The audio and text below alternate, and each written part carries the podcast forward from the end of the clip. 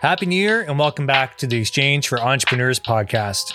This is your host, James Black, and this is going to be a different year for the Exchange for Entrepreneurs podcast. After producing the show for a few years now, I, I think we've decided to take a specific approach to the show, and that's to park ourselves firmly at the intersection of where entrepreneurship meets the public markets. We're going to spend our time on the show talking to the people that you will find at this intersection, whether it be executives, investors, or other influencers in the world of investing finance, and business.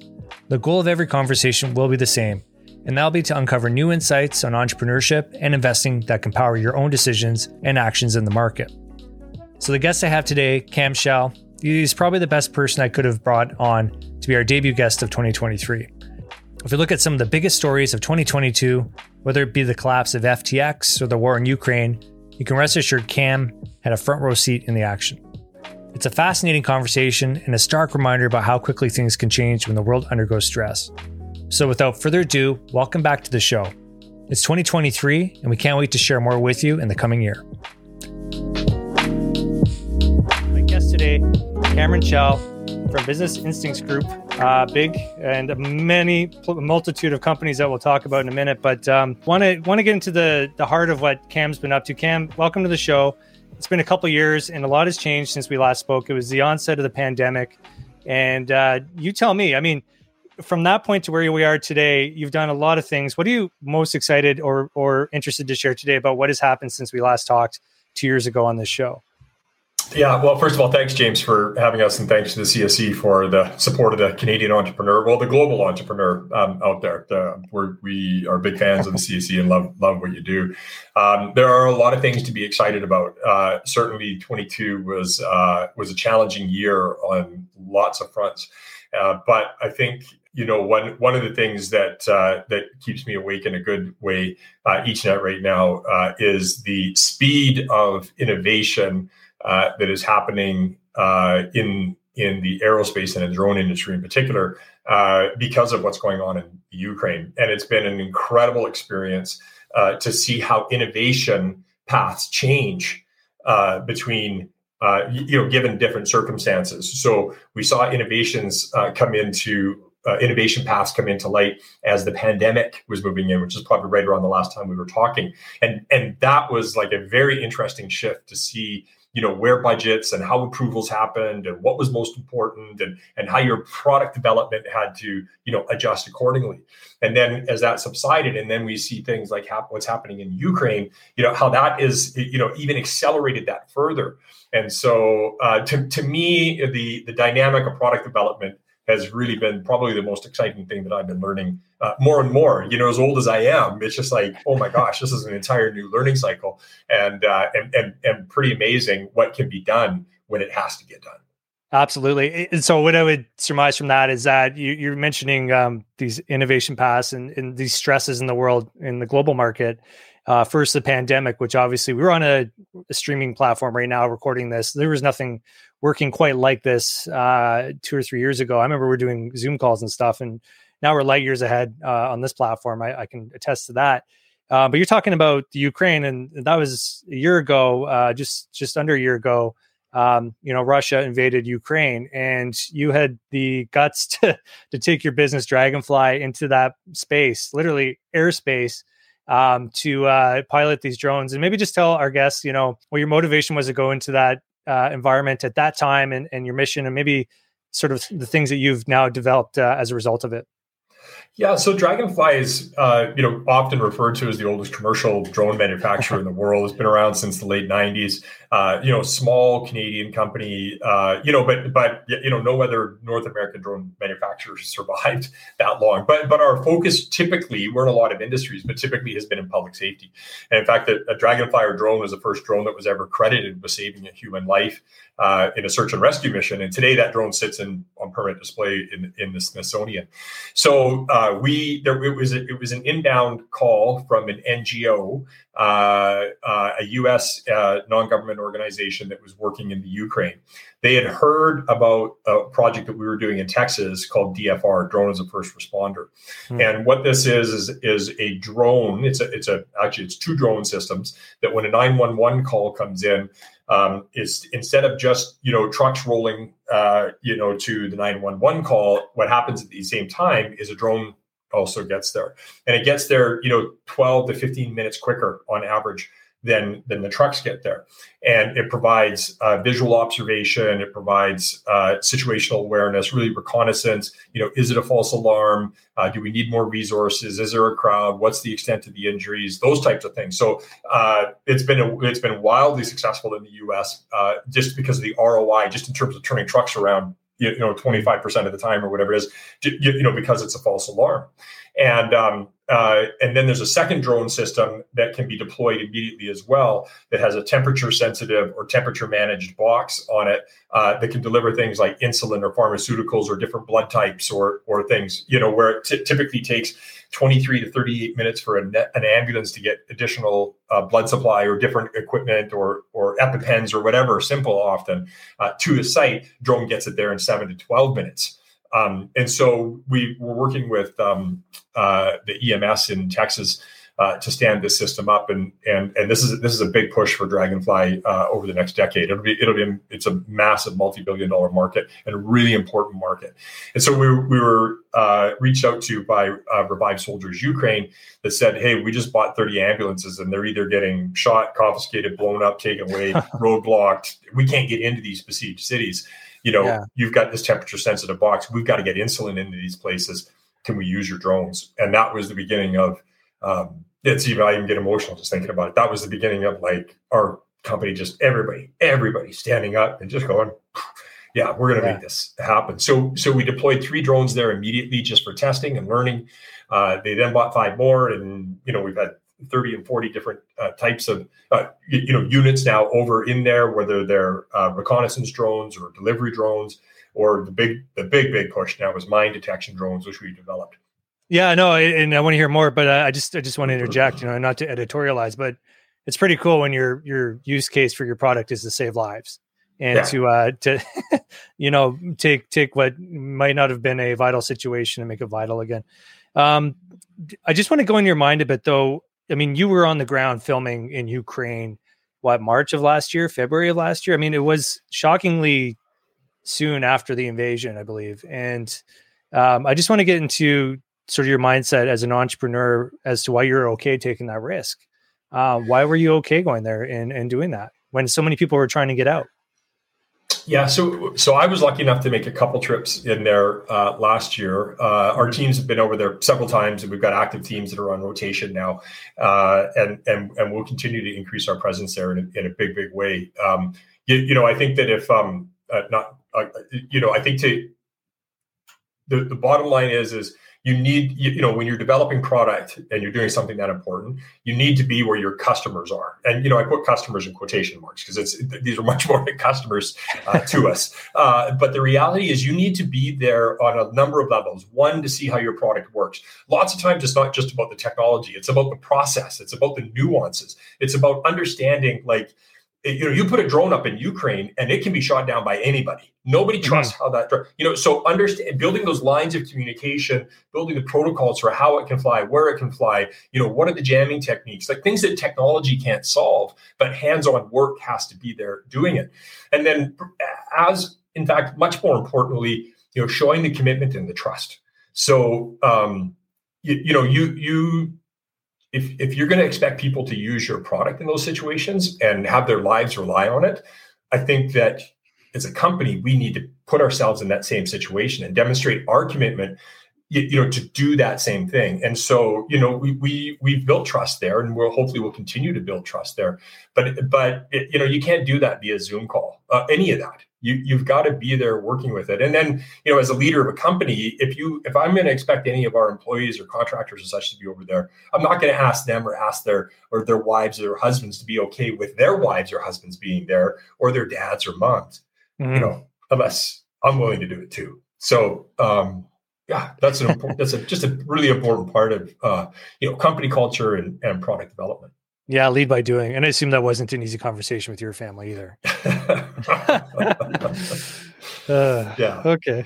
Uh, where do you where do you see this project going? I mean, obviously there's still conflict. We just heard about uh, obviously some uh, you know counteroffensive uh, activity in the regions, and um, you know this isn't going away anytime soon. I assume you guys are there for the long haul, or at least your product is, and, and you guys are going to continue to help support that situation. Yeah, well, we're we're we're fervent believers uh, in the cause, uh, so so we're not going anywhere. Uh, you know, we're we're there in support of freedom, and and we believe that uh, that freedom's at stake here, and so so we're really committed uh, long term in that regard. Um, the the use cases for drones in particular have have expanded and opened up uh, so much. So now we're doing, you know, mine detection work, and we're, you know, we're doing the reconnaissance work. We're doing the delivery work. We're doing like, uh, you know, we're using our vital intelligence technology, which was developed during the pandemic. You know, in search and rescue missions, where the drones are actually taking vital signs of people on the ground, right, to determine triage, who needs to be treated first, where to, you know, so it, it's it's it's expanding, uh, uh, you know, week literally weekly. Uh, the, the, other interesting part is the interest that now comes from the rest of the world. So whether it's mm. uh, India or Asia or other parts of the world um, that see these use cases, you know what they're going to is they're they're looking for organizations again they just aren't building the technology but have boots on the ground there and are doing the work. So getting the practical experience um, the, the, the ukrainian drone market now is absolutely the most sophisticated drone market uh, in the world. And, and the big advent of this is is not since the introduction of tank in world war one has there been something as disruptive in in likely in warfare. And probably the next biggest disruptive thing will be will be you know in warfare will probably be ai but at least for the next you know five to eight years, you know, drone, drones are it. And the, the very practical reality is is that in order to basically uh, win a situation or dominate a situation previously, what you really the, the, the overriding uh, factor was air dominance. Right. So if you were able to establish air dominance, you know, whether it's a mission or a war or a battle, that was the, the generally the, the a major, if not the major determining factor. Well, now pretty much anybody can establish air dominance from 10,000 feet down because you can do it with 10,000 or 20,000 or $30,000 drones. Where mm-hmm. before mm-hmm. you needed multi-million dollar platforms to be able to establish air dominance. Now above ten thousand feet, you still need that, you know, that type of um, uh, of budget and such.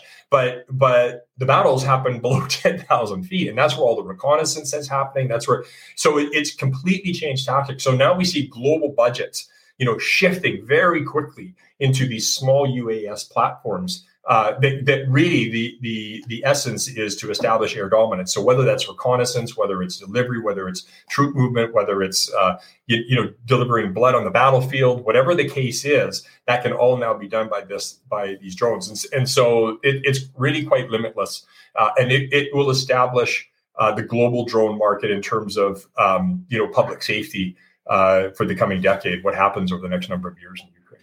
Yeah, and hopefully the use case isn't always predicated by the use of or needs of a war or a conflict.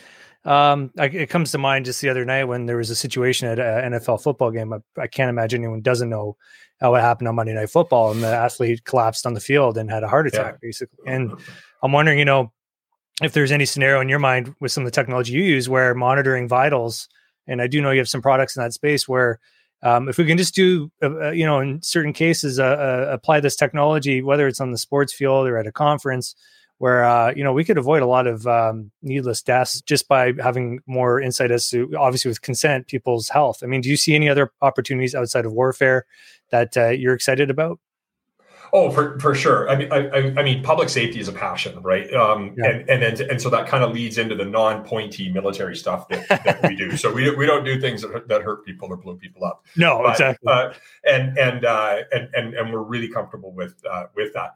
But but it, but you know, we see our vital intelligence technology being used uh, more and more now, and, and actually extensively um, in things like federal buildings, correction facilities, remote patient monitoring. So literally, you and I could be uh, on this call right now, and I could be I could turn on our vital intelligence technology, and I could be reading your heart rate, your respiratory rate, your blood pressure, your blood oxygen level, your heart rate variability. And so when we think about the implications of that, you know, for telemedicine or remote medicine and the costs that that drives down and such. And, and again, these are all kind of things that kind of came out of the pandemic.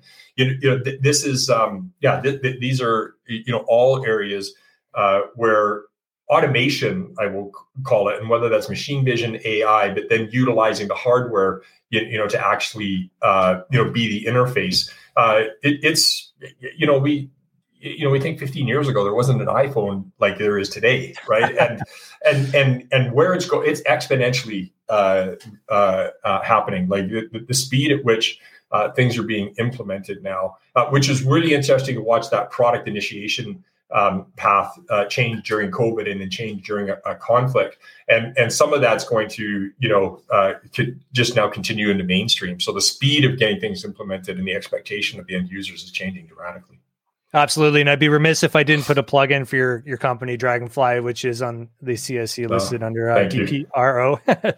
That's kind of why we're here. But uh, like I said, that intersection of public markets and entrepreneurship.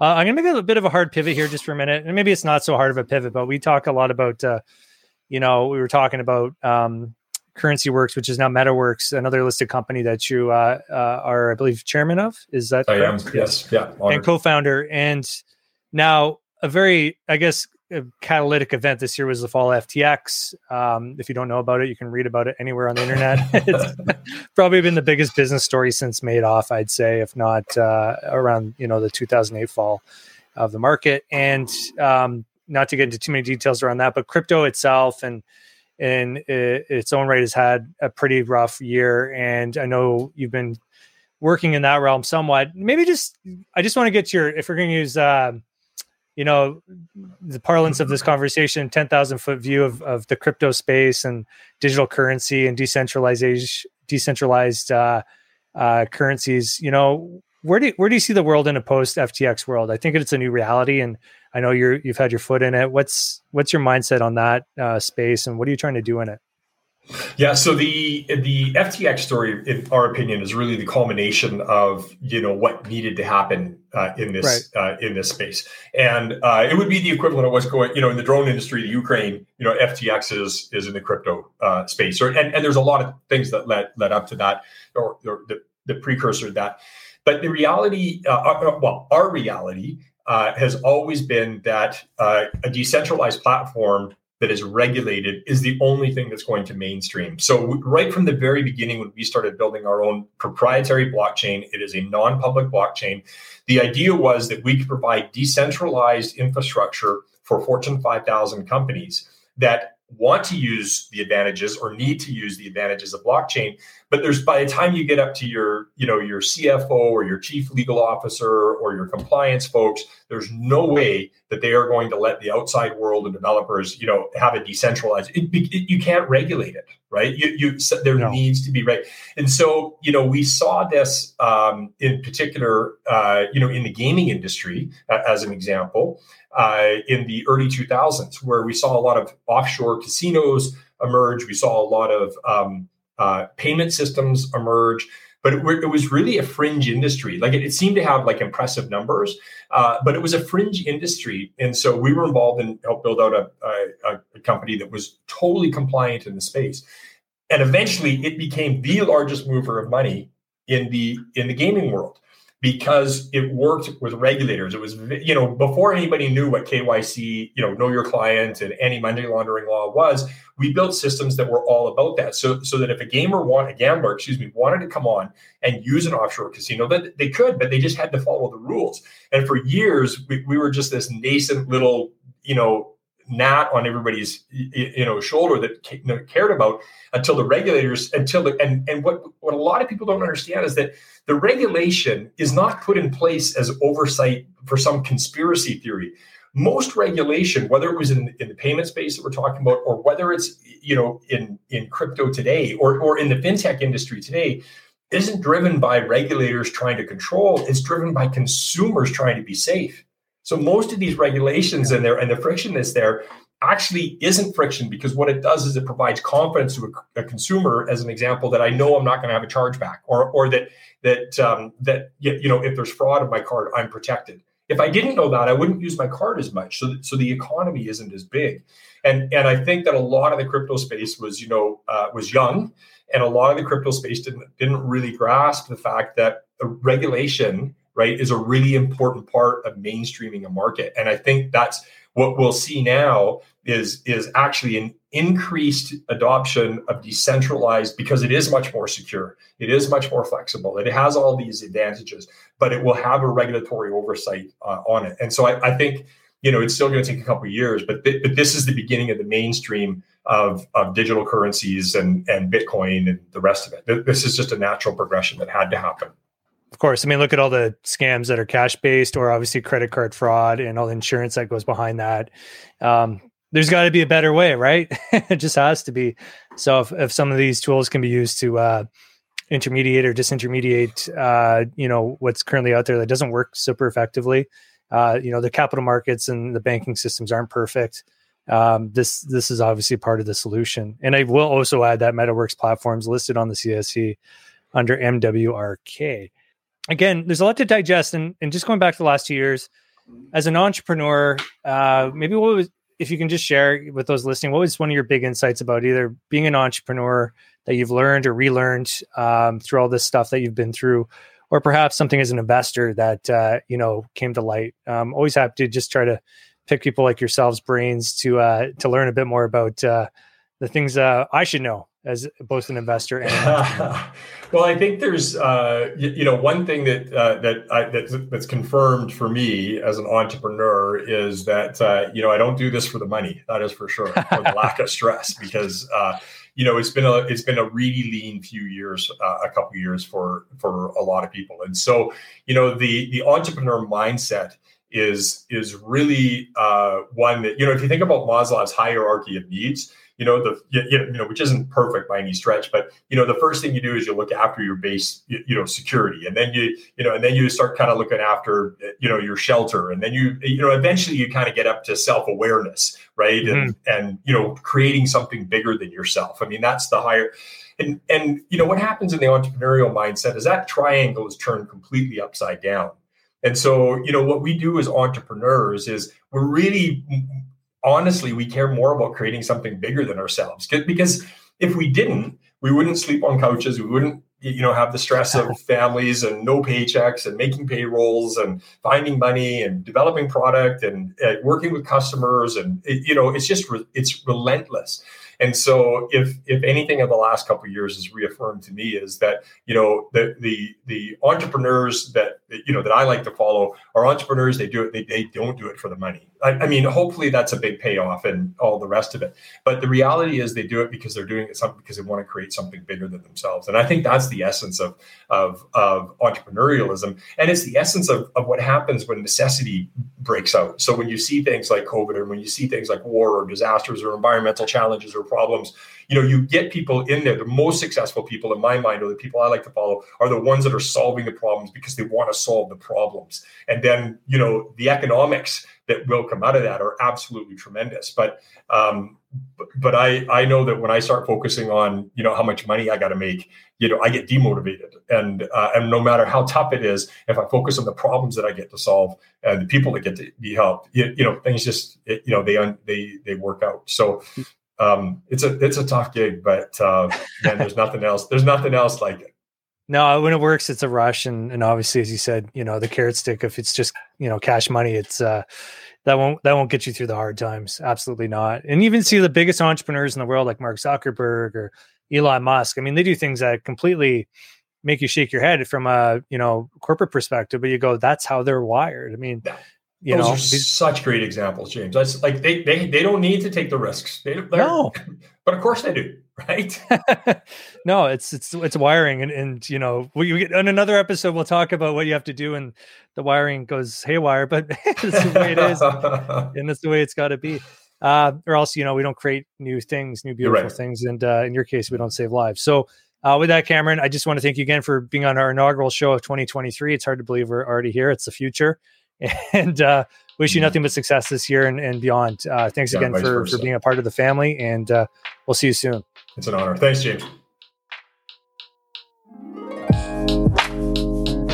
Thank you again for listening to the Exchange for Entrepreneurs podcast, a proud presentation from CNSX Markets Inc., operator of the Canadian Securities Exchange. As a reminder, the viewpoints on this show do not reflect those of the exchange and are solely those of the guests and do not constitute investment advice. For more information about the exchange, its services, and listed companies, please visit www.thecse.com. Until the next show, thank you for listening, and don't forget to hit the like or subscribe button on your favorite listening platform. Thank you so much.